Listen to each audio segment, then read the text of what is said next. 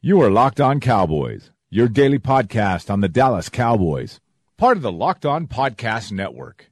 Your team every day.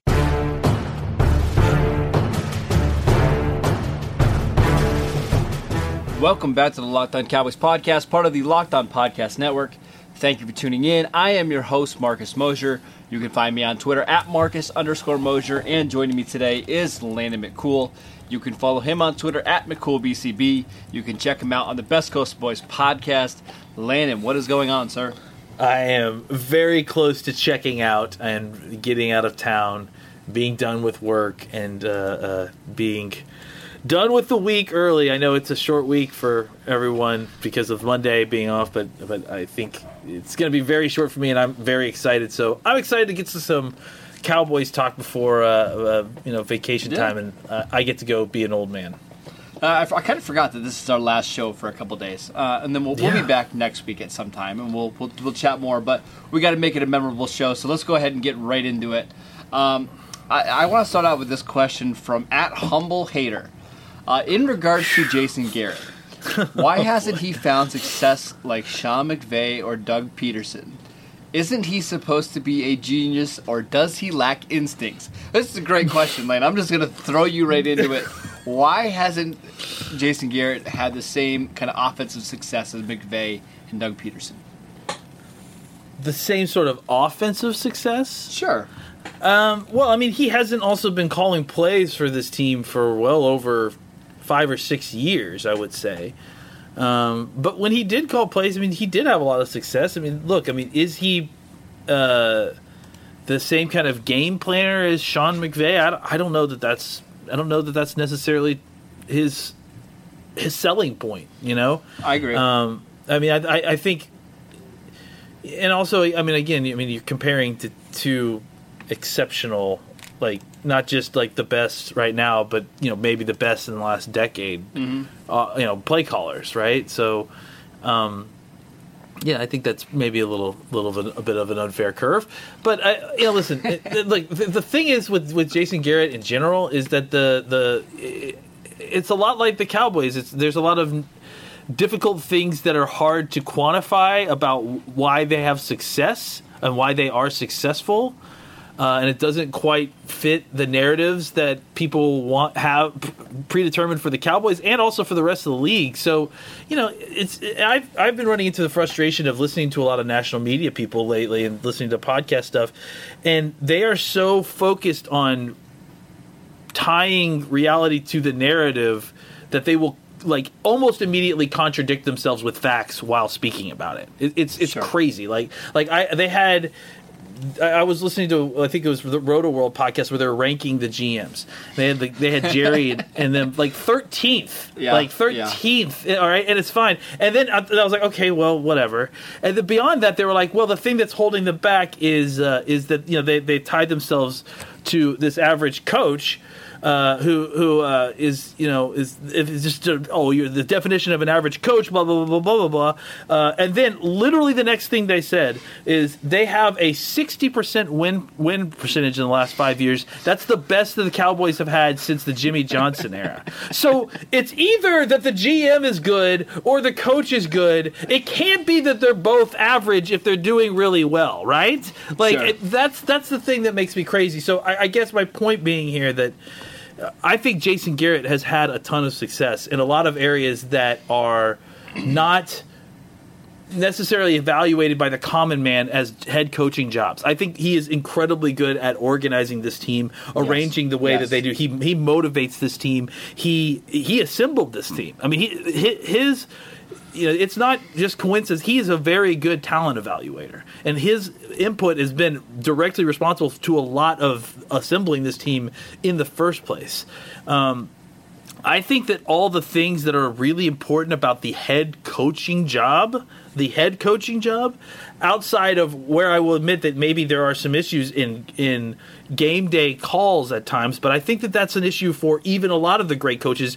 Uh, just go- Google the name Andy Reid and see what comes up. Well, I mean, Bill Belichick's even had some weird Bill- I games. mean, everyone it, has It it. happens. It happens to everybody that It way. happens. So the point is, is that the things that really matter that you need your head coach to do organize the team, create a program, create a system, and that'll be like an offensive system, but a system that can where you can bring players in, you can you know get the most out of them, and then you know uh, uh put them in a position to win, where you get the players that fit your offensive and defensive systems. There's a happy marriage. It helps you hit on on draft picks a lot easier.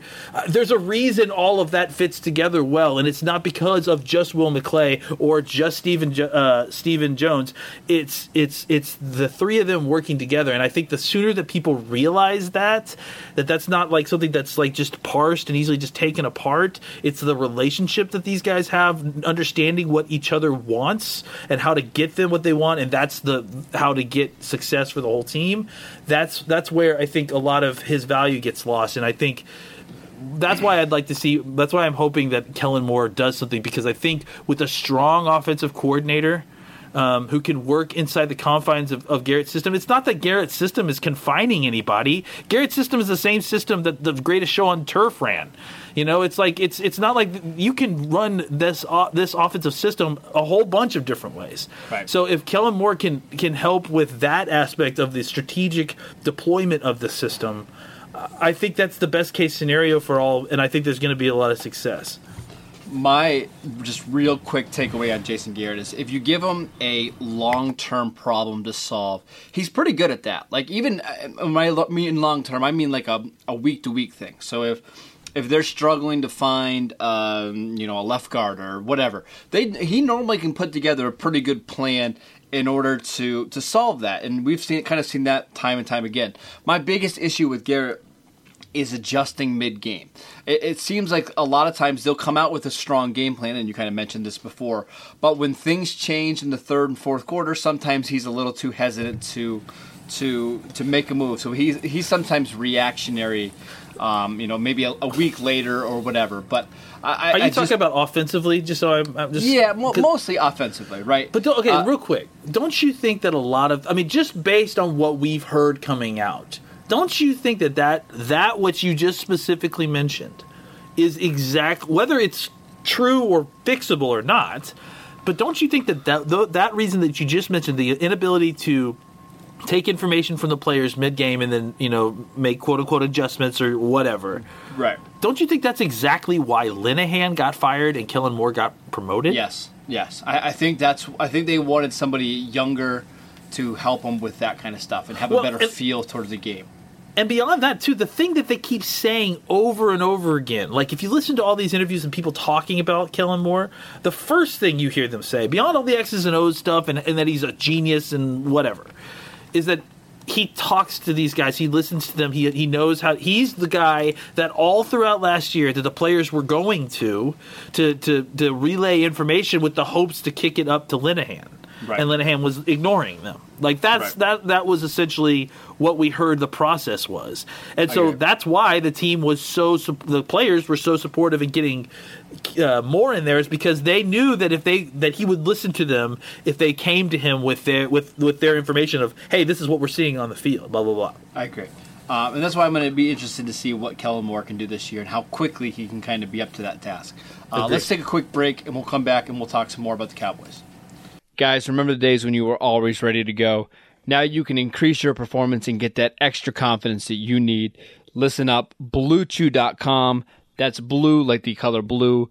BlueChew.com brings you the first chewable with the same FDA approved active ingredients as Viagra and Cialis, so you know that they work. You can take them anytime, day or night, even on a full stomach. And since they're chewable, they work up to twice as fast as a pill, so you can be ready for whenever an opportunity arises. Blue Chew is prescribed online and shipped straight to your door in a discreet package, so no in person doctor visit, no waiting in the pharmacy, and best of all, no more awkwardness. They're made in the USA, and since Blue Chew prepares and ships direct, they're cheaper than a pharmacy. Right now, we've got a special deal for our listeners. Visit bluechew.com and get your first shipment for free when you use our special promo code locked on. Just pay $5 shipping. Again, that's blue, B L U E, chew.com. Promo code locked on to try it for free right now. Blue Chew is the better, cheaper, faster choice, and we thank them for sponsoring the podcast. All right, Landon. This next question I really like, um, and I think we can go a lot of different ways. This isn't really a cowboy question, but it's more of an NFL question. Um, if the NFL were to hypothetically increase the 53-man roster to 60, and let's pretend that you can have 55 to 57 guys active on game day, what positions are you keeping more of?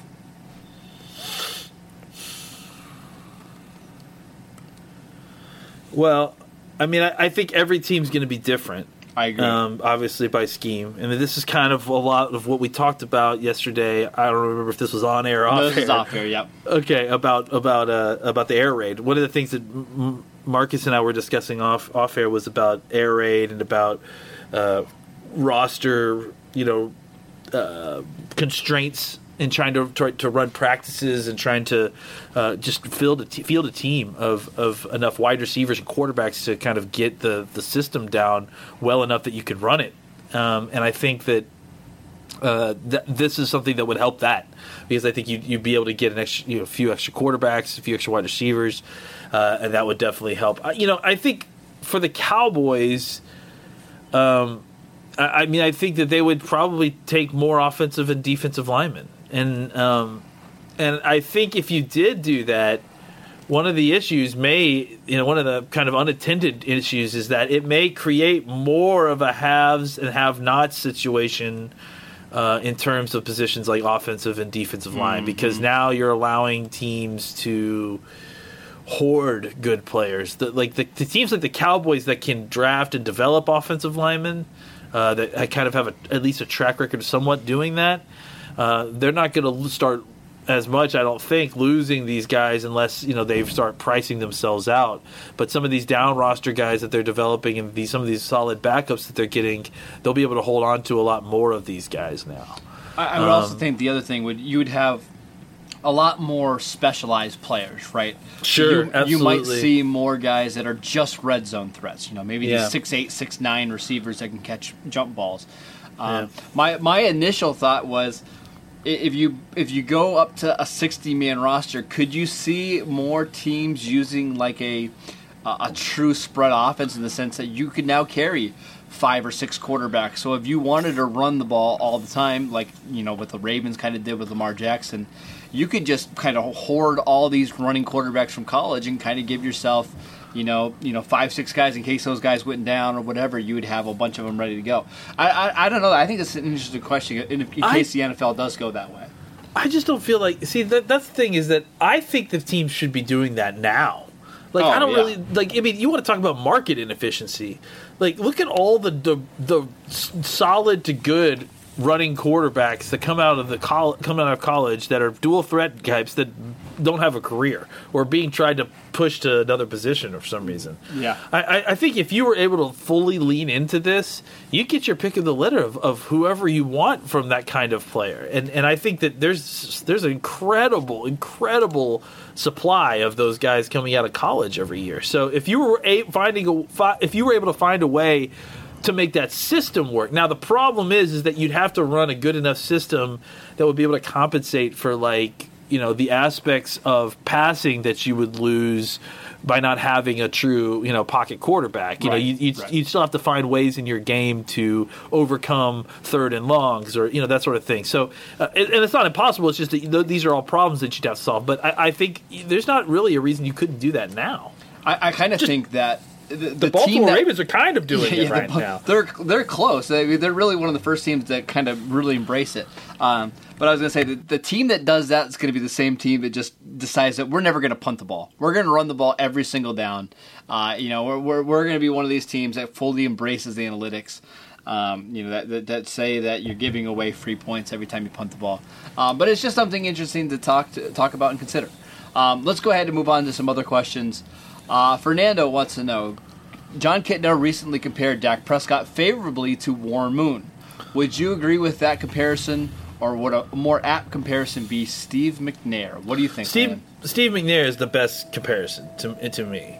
Uh, Yeah. The way he compared Warren to Warren Moon was how he's throwing the football, uh, which I mean, that's, I can't think of much higher compliments than that. Right, I mean, right. Warren Moon could throw the football, uh, you know. So I yeah, I but I think Steve McNair is probably a more uh, like for like comparison for, in play style and, and, and body type and, and all that for for Dak. Um, you know, and I think what he gives you on the field. Uh, uh, yeah, I think you know Warren Moon. I think, like he said, it was more of a comparison to the way he was throwing the ball. I think the natural comparison as a player and you know in his game is, is Steve McNair. Yeah, I, we've kind of mentioned Steve McNair a couple different times on this podcast. Uh, I kind of think like Steve McNair is the higher end, and then the lower end would be like David Garrard. And I, have actually mentioned him a couple different times in this. That's podcast, a track, but. yeah. I mean, that's that's definitely a track. Yep. Um, all right, let's go ahead into another question. This one from Mark.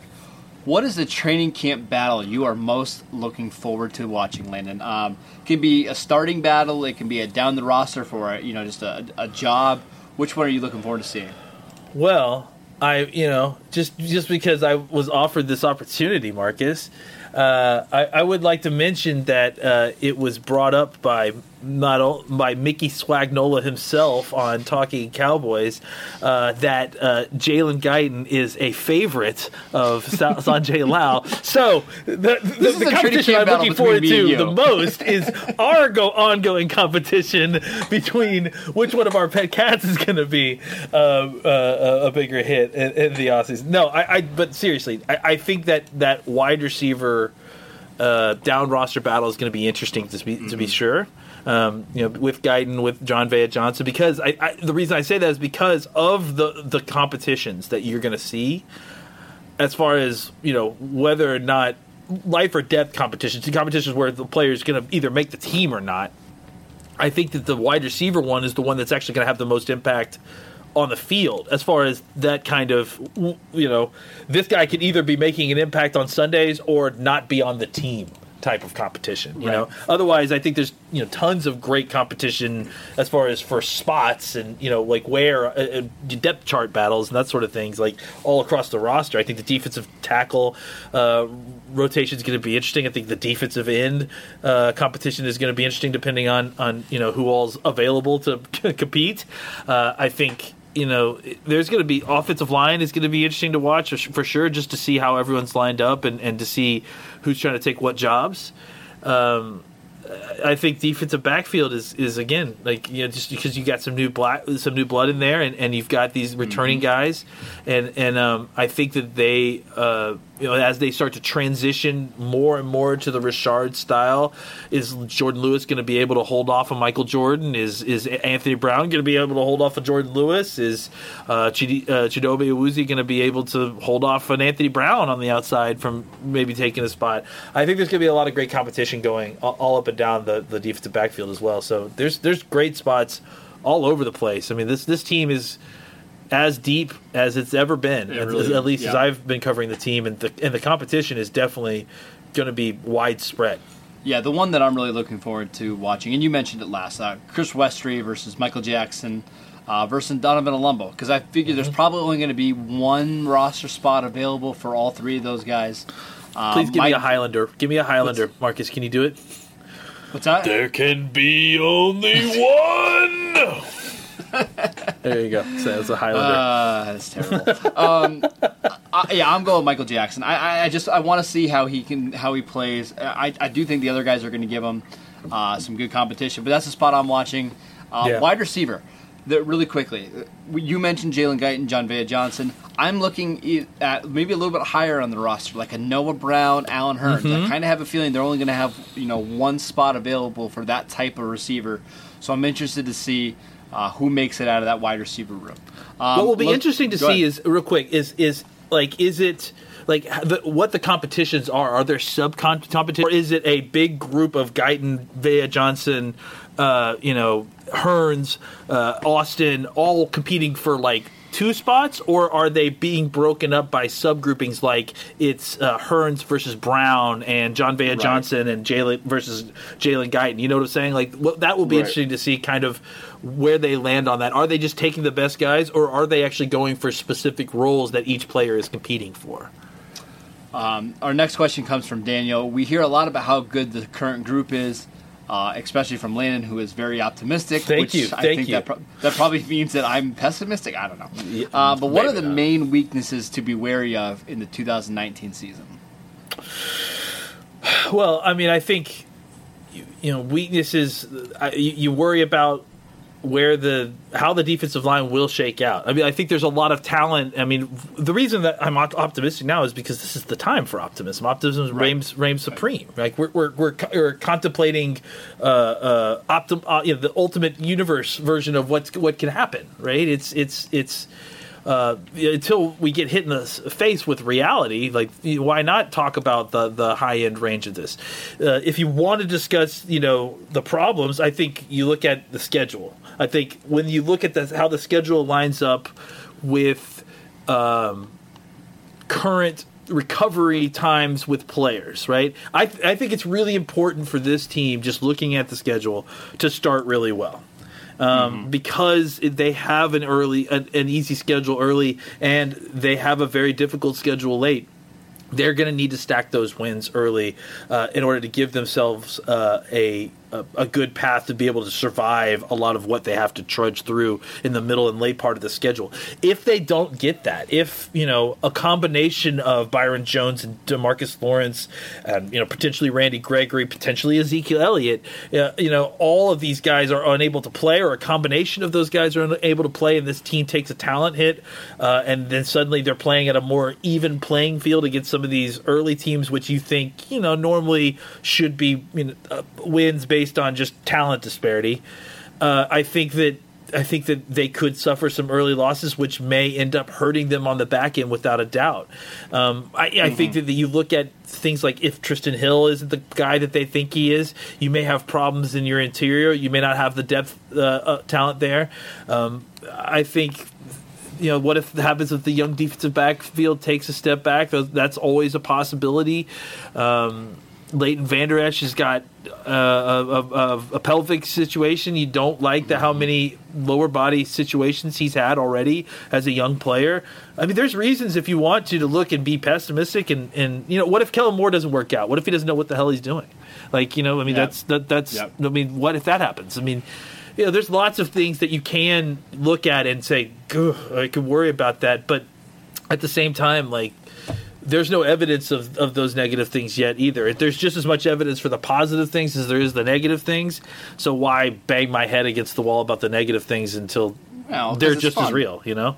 Yeah, well, it's I kind, it's know, of but fun that's hey, it's it's different styles. You know, I, I'm not even That's trying true. to complain. I'm just saying, like, if if you if Marcus wants to be pessimistic about it, like that's certain. My mom is a lot like this, like where she oh, would. Oh, gosh. no, no, no, no. I, I'm saying the the best way. She's. she hopes for the she prepares for the worst and hopes for the best like that's that's you go. that's Exactly. that's her motto and that's all i remember and the reason i heard that motto from my mom to tie it back to the cowboys is because before the 94 uh, uh, NFC title game, uh, or it was the '93 NFC title game where the Cowboys played San Francisco in San Francisco. Uh, I asked her what she thought about it, and I'll never forget. That's that's what she told me. And uh, obviously, the Cowboys ended up winning that one and going on to the Super Bowl. But uh, uh, I think this is all good examples of just you know, there's different ways to look at this. It's all wide open right now. So optimism versus pessimism Right. is more of a philosophical outlook than anything else. Uh, my only big concern is the offensive line, and it's really just because of health, right? Tyron Yeah. Smith hasn't played a full season, I think, four years now, three years. Uh, obviously, Travis Frederick's still coming back from his illness. Zach Martin wasn't 100% for most of the year. He got kind of banged up early with that knee injury in preseason, and I think it kind of wore on him. Um, and then we still have to we have to see what Connor Williams looks like in year two. Uh, the Cowboys are built around this offensive line, and they need these guys to stay healthy. That hasn't always been the case over the last couple years. So I think there's always some worry when these guys are getting older. They're not old. I think all of them are still like 28 or younger. Um, but there's just a little bit of concern in the back of your mind that maybe we've already seen the best Tyron Smith. Maybe we've already seen the best Zach Martin. Uh, and maybe the same could be said for Travis Frederick. Um, let's go ahead and get one more question in here before we leave. Uh, any thoughts on Anthony Brown maybe getting some reps at safety? I, I believe it was uh, the other day they were kind of just throwing him back there in certain packages. Uh, do you think that's a long term answer, putting Anthony Brown at safety? Um, no. I could see it in a couple snaps, but not I not mean, more than yeah, a couple like snaps a game. I, I think you could p- put. I mean, it depends on the coverage. You know, like I think you can put anybody anywhere if you work the right cover. I mean, like, what's the difference between a, a nickel corner playing quarters versus a, a down, you know, a box safety playing quarters? Not really Nothing. much. You know, like No. so. I think you know, in in, the, in that way that if if they have specific coverages that they're trying to to run and they're trying to get a matchup or a guy a certain guy in a certain zone that you could see him line up as a quote unquote safety and and really it's just him have doing that job. That's why positions positions are not don't always hold tight to positions. You Yeah, know, you as as the NFL is going on, we I mean, like Sigmund Bloom likes to refer to, we are getting closer and closer to positionless football, and I think that's happening on, Mm-hmm. on both, sides, of the ball. Yeah, absolutely. Uh, on both sides of the ball with wide receivers and running backs. I mean, the Cowboys have two of them really with Tavon Austin and Tony Pollard on offense, and on defense, you've got guys like Byron Jones who, depending on the game, will play safety. They'll play cornerback. They can play slot corner. They can play as a deep safety. So. Uh, we, we really are getting closer to that. Uh, but as to Antonio or as to Anthony Brown, sorry, I had the Steelers on my mind. Uh, as to Anthony Brown, um, I don't think you'll see him a lot there. I think you'll, there'll be certain situations where you might see him uh, a snap or two, but nothing significant. All right, that is it for today's show. Thank you for tuning in. Make sure you download and subscribe to the podcast on iTunes or wherever you get your podcast. Follow Landon at McCoolBCB. You can follow the show at Locked On Cowboys, and I'm at Marcus underscore Mosher. Landon, go enjoy your vacation. We will see you guys back next time.